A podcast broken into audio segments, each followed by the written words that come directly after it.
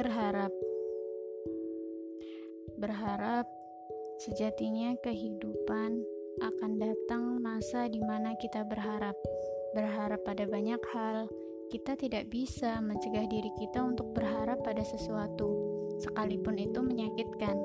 Harapan akan selalu datang.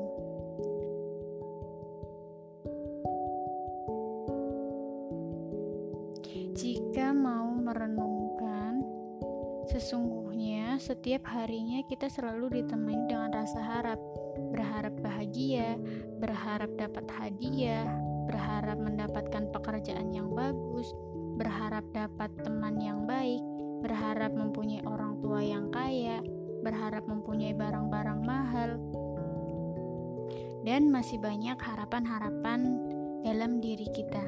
Tentu yang muncul adalah harapan-harapan Kita tidak pernah mengira dari sekian banyaknya harapan baik itu akan menusuk diri kita melebihi kebahagiaan itu sendiri, melebihi hal yang menyenangkan. Kecewa tentu saja, itulah akibat dari kita berharap. Terlebih lagi, jika harapan kita melebihi dari sesuai kadar normalnya, tentu kita akan beribu sakitnya. Sampai diri kita bahkan tidak sadar sudah kehilangan banyak energi hanya untuk berharap dan menghilangkan dari kekecewaan berharap itu. Waktu berharap dan mengharapkan sesuatu membutuhkan waktu dan proses.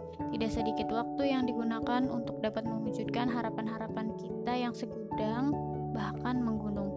Maka, jika kita berani berharap, harus sudah siap pula waktu yang akan digunakan.